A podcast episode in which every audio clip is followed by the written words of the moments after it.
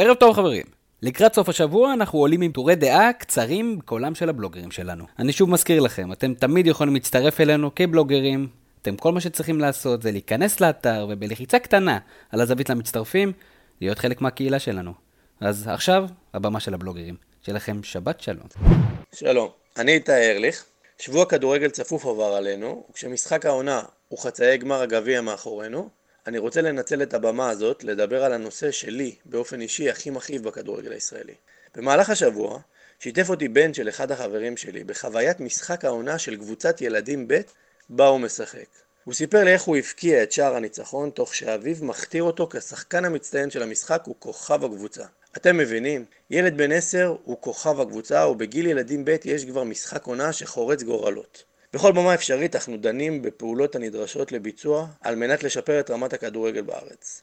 וממש לפני שאנחנו שוב מדברים על איכות הזרים שמגיעים לפה, המנהלים המקצועיים, רמת השיפוט או איכות הליגיונרים, לי זה די ברור שחייבים ליצור תרבות ספורט, בעיקר בדור הצעיר, שתייצר בסיס איתן ותהווה בסיס להצלחות בעתיד. בנוגע למשאבים, ההשקעה צריכה להיות בייצור מתקנים ראויים ובשינוי חשיבה במינוי מאמנים ותיקים לדור הצעיר. בעוד שבישראל מאמני הילדים הם הכי פחות מנוסים אשר מקבלים שכר נמוך, באירופה מאמני, מאמני הילדים הם דווקא לרוב שחקני עבר אשר משתכרים בצורה מכובדת. אך הנושא החשוב הוא הנחלת ערכי ספורט בריאים באותו דור העתיד. החלפת הליגות והטבלאות בטורנירים שנתיים לגילאים צעירים, ילדים בגיל צעיר צריכים להיות משוחררים מהלחץ לספק תוצאות ולנצח בכל מחיר.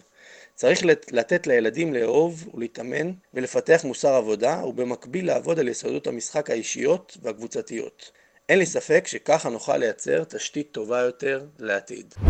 שלום לכולם, אני רוני אלפרן. בתום השבוע הקריטי של מכבי תל אביב, הצהובים הספיקו להתרחק ממאבק האליפות עם הפסד מאכזב באיצטדיון טרנר, אך המתיקו מעט את הגלולה המרה לאחר ניצחון משכנע על בית"ר ירושלים, ובכך הבטיחו עלייה שלישית ברציפות לגמר גביע המדינה. בתחילת השבוע, כיתת היורים בתקשורת כבר סימנה את מערכת היחסים בין וידיגל לקרויף כגורם המרכזי להפסדה של מכבי בבאר שבע, בגלל שקרויף מתערב במרכאות לוידיגל בהחלטות המקצועיות. אך לאחר הניצחון בגביע, פתאום התקשורת הפכה את אורה, ומהללת את המאמן הגיבור שעשה שריר לקרויף והראה לו שהכדורגל לא הומצא בהולנד. אז לא. ליטו וידיגל לא הפך ממאמן כושל למאמן מוצלח במהלך שבוע אחד, והוא גם לא עשה שרירים לזה שהביא אותו לקבוצה. כאשר קרויף התראיין עם החתמתו של וידיגל, הוא אמר במפורש שהוא יעשה הכל כדי להכניס את המאמן החדש לעניינים, להכיר לו את השחקנים ואת היכולות של הקבוצה. למעשה, אף אחד, ובטח לא עיתונאים שמאז שהגיע קרויף ב-2012 לא נכנסו למתחם האימונים בקריית שלום, לא מכיר את מערכת היחסים ואת התנאים שעליהם סיכמו השניים עם כניסתו של האנגולי לתפקיד. במקום לציין שווידיגל, המאמן האפריקאי הראשון בישראל, כבר עם 87% הצלחה ועם הפסד אחד בודד בשמונה משחקים לקבוצה שנמצאת במקום הראשון, ואם להודות על האמת, הפסד שהיה די צפוי, עוסקים כעת כולם בהדבקה של הסטנדרטים הירודים והמוכרים מהניהול הכושל של קבוצות הליגה על מנהל מקצועי שהצליח בחמש שנים לעשות את מה שמאמנים ומנג'רים ישראלים לא הצליחו לעשות במכבי מאז שנות התשעים. שמי ברק קורן, ואני רוצה לדבר איתכם על נושא שמציג לי כבר תקופה לא קצרה, והוא הדיון שמתחולל כל פעם מחדש, האם שחקן צריך לחגוג או לא לחגוג מול קבוצתו לשעבר. בימים שבהם הכדורגל הוא מקצועני מתמיד, ולסבן אין באמת משמעות מבחינת השחקנים, אני באמת מתקשה להבין את הדיון הזה. הייתי ביציע של חיפה, שעזרא ושכטר חגגו לנו על הראש, וזה באמת ממש לא הזיז לי. אפילו קצת הבנתי אותם. כמות קללות שהבחורים האלה קיבלו מהקהל של חיפה לאורך השנים, גם שהם שיחקו שם, והצורה שבה הם עזבו את הקבוצה, צריכה לגרום להם להתנהג אחרת, דווקא ההתנהגות הלכאורה המאולצת של רוקאביצה הייתה לי קצת מוזרה. למה שלא יחגוג? לא זכור לי שאליטה ביבאיה מסיע את רוקאביצה בתור ילד לתחנות האוטובוס על מנת שיספיק לאימון. הוא שחקן מקצוען, הוא קיבל שכר מביתר, ועכשיו הוא מקבל שכר מקבוצה אחרת.